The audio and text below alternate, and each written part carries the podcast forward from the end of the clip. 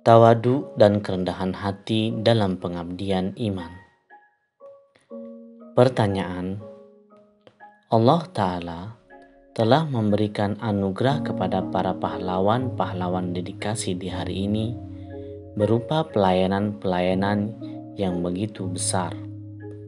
Namun, besarnya prestasi pelayanan-pelayanan pada hari ini dapat menjerumuskan mereka pada kebanggaan berlebih. Terkadang, ia juga mendorong mereka untuk mengharap balasan. Berkaitan dengan hal tersebut, bagaimanakah kami harus berpikir dan bersikap? Berkenankah Anda memberi nasihat kepada kami? Jawab: Sebelumnya, seorang tokoh yang mengawali jalan pelayanan ini pernah berkata kepada para sukarelawan dakwah penuh dedikasi, "Kita sedang mempersiapkan fondasi untuk orang-orang suci itu."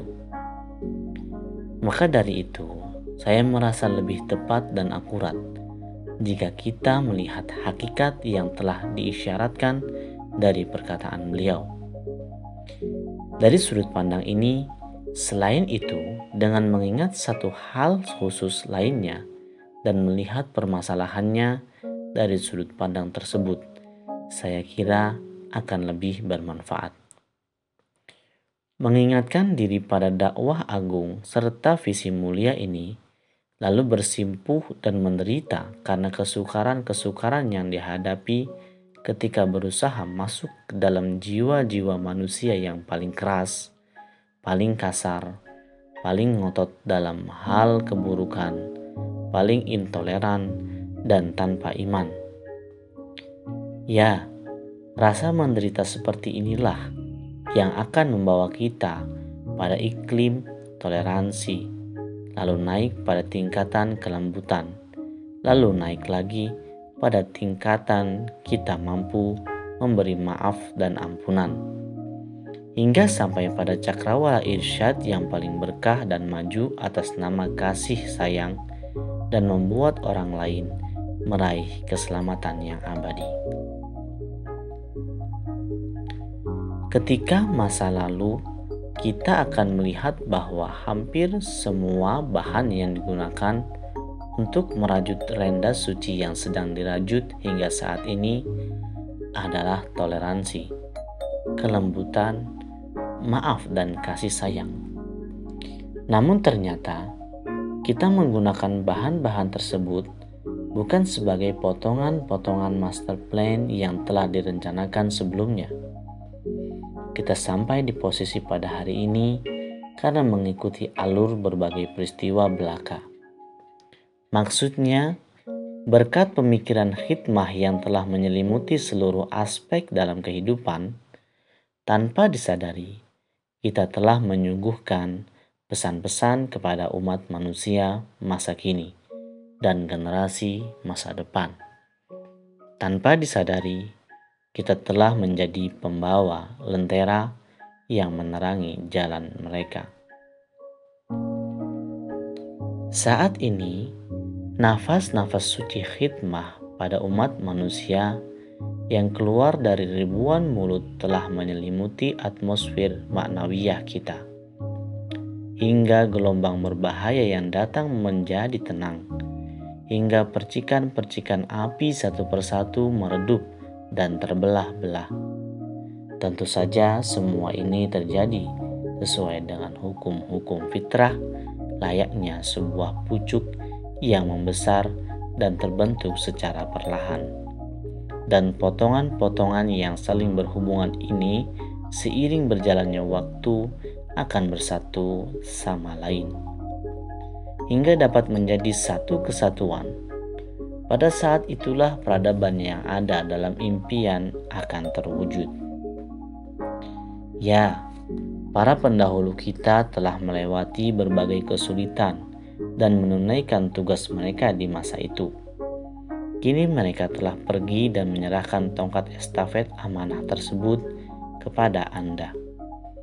Anda semua adalah para arsitek dan pemikir di masa kini.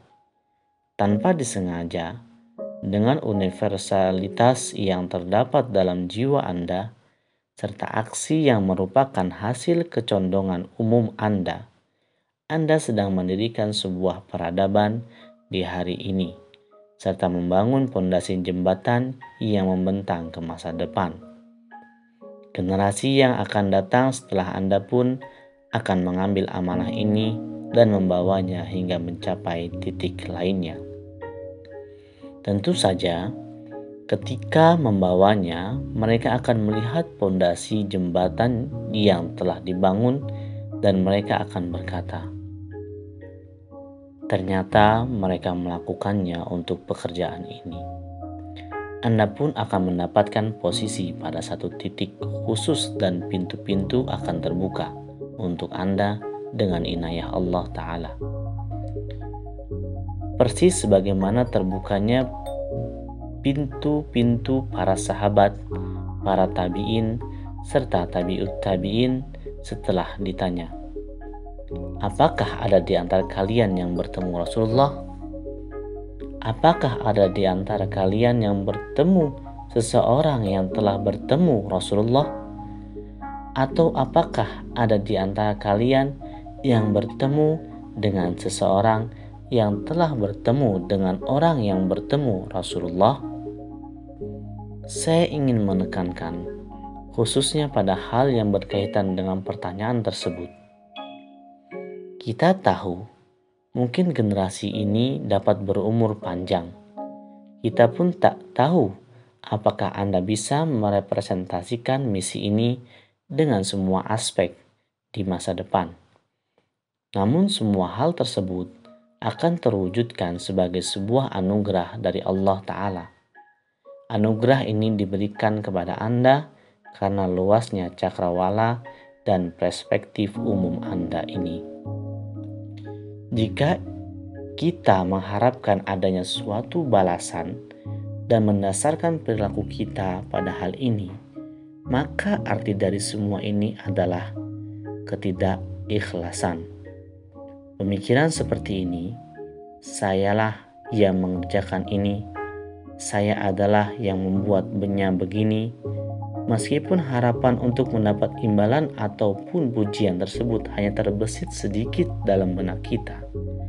Namun ia mungkin dapat menghancurkan satu sisi bangunan yang akan kita bangun dengan misi besar di masa mendatang. Bahkan seiring berjalannya waktu, Harapan seperti ini akan membuka luka di dalam jiwa kita. Ia mungkin dapat mendorong kita pada keegoisan dan kesombongan. Pada kenyataannya, bisa jadi ada beberapa orang yang berhusnuzon kepada kita. Kondisi tersebut dapat mengantar kita pada harapan bahwa kita akan ditawari beberapa posisi atau jabatan. Akan tetapi, saya pikir siapa pun jangan sampai berpikir seperti ini demi hawa nafsunya. Bahkan hal ini jangan pernah sekali-kali terbesit dalam benaknya. Ketika ia terbesit sejenak saja, maka bisa dibilang ia telah melakukan langkah mundur. Jika ia tidak bertaubat, seiring berjalannya waktu, pemikiran ini akan berulang kembali hingga membuatnya melakukan langkah salah lainnya. Akan tiba suatu hari di mana ia telah mendekati kesuksesan, namun keadaannya malah terbalik dan justru mengalami kekalahan telak.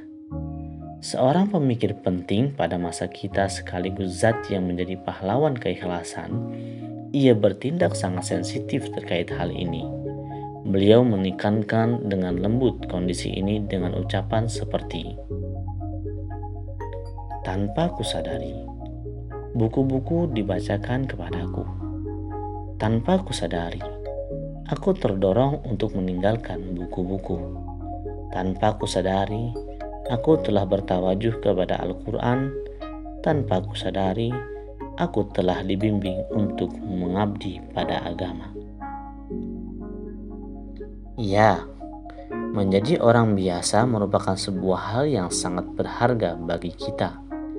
Ia bagaikan kain bursa yang amat jarang ada di pasar.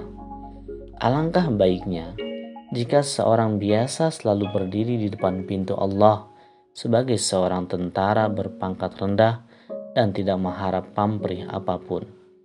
Nyatanya, kadang seorang prajurit dimampukan untuk menunaikan tugas seorang marsekal.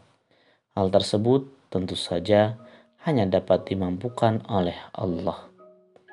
Hal tersebut bukanlah jangkauan kita. Tidakkah Ustadz Badiuzzama Said Nursi berkata demikian? Nafsu lebih rendah dari segalanya, dan amanah lebih utama dari segalanya.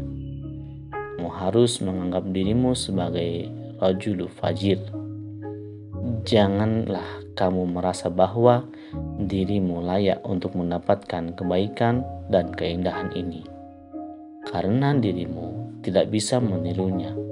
Maksudnya, karena dirimu tidak mampu merepresentasikannya dengan sempurna. Maka dirimu bukanlah pemiliknya, melainkan hanyalah tempat numpang lewat belakang.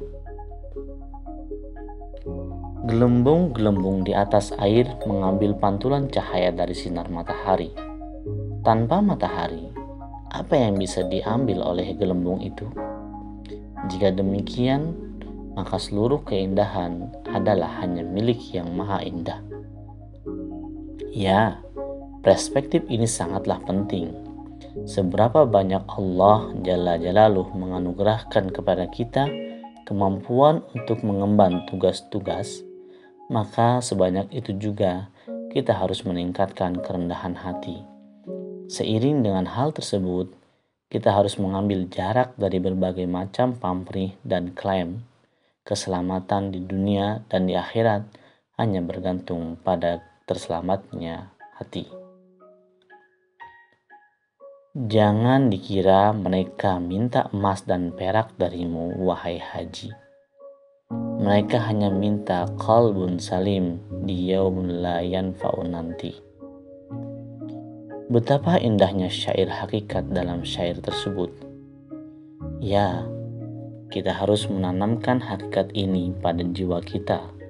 Selain itu, sebagai seorang yang sederhana dan apa adanya, kita tidak boleh mengharapkan pamrih sedikit pun, baik untuk kepentingan pribadi maupun untuk kepentingan masyarakat.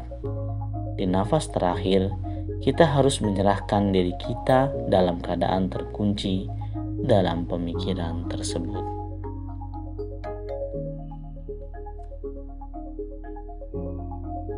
Evaluasi 1. Tantangan apa saja yang dapat datang ketika kita meraih keberhasilan dalam usaha dakwah kita? Bagaimana kita harus menyikapinya? 2. Bagaimana Badiuzzama Said Nursi memberikan kepada kita contoh dalam menyikapi bangga diri yang mungkin muncul karena mungkin kita berada di jalan yang benar. 3. Apa itu rojul fajir? Mengapa kita harus menganggap diri kita sendiri sebagai rojul fajir? Diterjemahkan dari artikel berjudul Iman Hizmetinde Tewazu W. Mehwiet dari buku Prisma.